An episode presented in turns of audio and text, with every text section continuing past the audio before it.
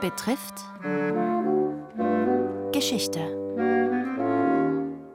Diese Woche Israel am Abgrund, der Yom Kippur-Krieg 1973.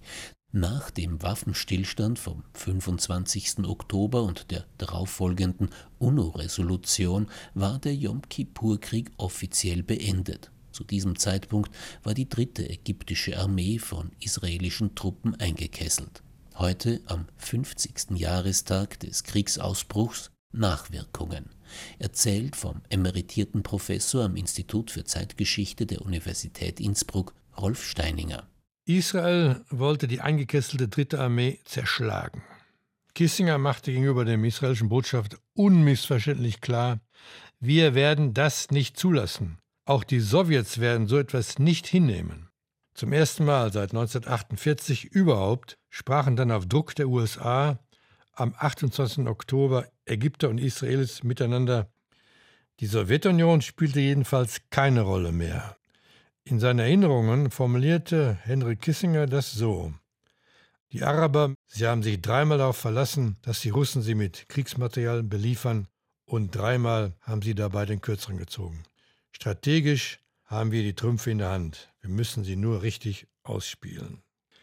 Nach dem Ende des Krieges begann Kissinger seine berühmte Shuttle-Diplomatie zwischen Kairo, Jerusalem und Damaskus, an deren Ende 1974-75 ein Teilrückzug Israels aus dem Golan und dem Sinai und die Einrichtung von UNO-Pufferzonen standen. Als Gegenleistung versprachen die USA umfangreiche Militär- und Wirtschaftshilfe.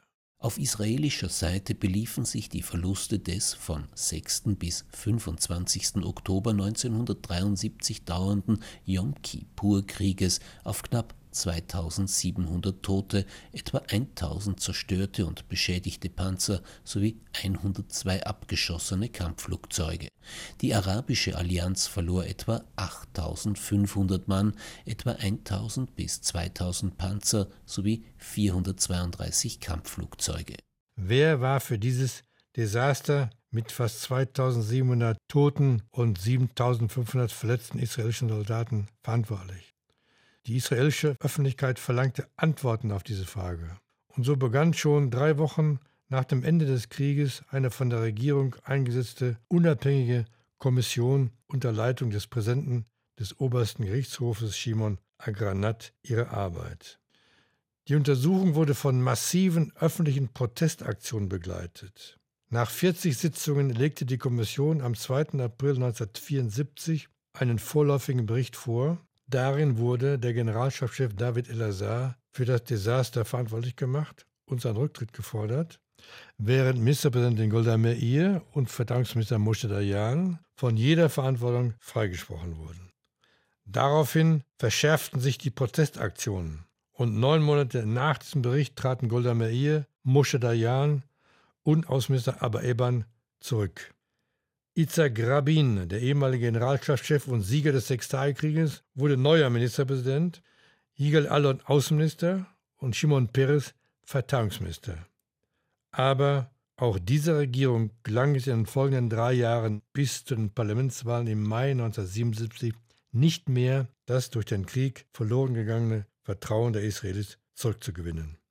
Die Wahl 1977 gewann der charismatische Führer der nationalistischen Likud-Partei Menachem Begin.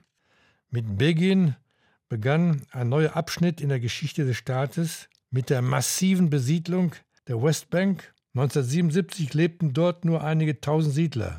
Im Jahr 2023 sind es inzwischen 700.000. Was unter diesen Umständen mit der Zwei-Staaten-Lösung, dem Palästinenserstaat, bleibt, ist eine offene Frage.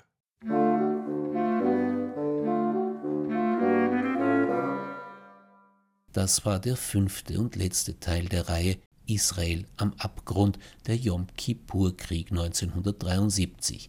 Es berichtete der emeritierte Professor des Instituts für Zeitgeschichte der Universität Innsbruck, Rolf Steininger. Gestaltung: Andreas Wolf. Redaktion: Robert Weichinger.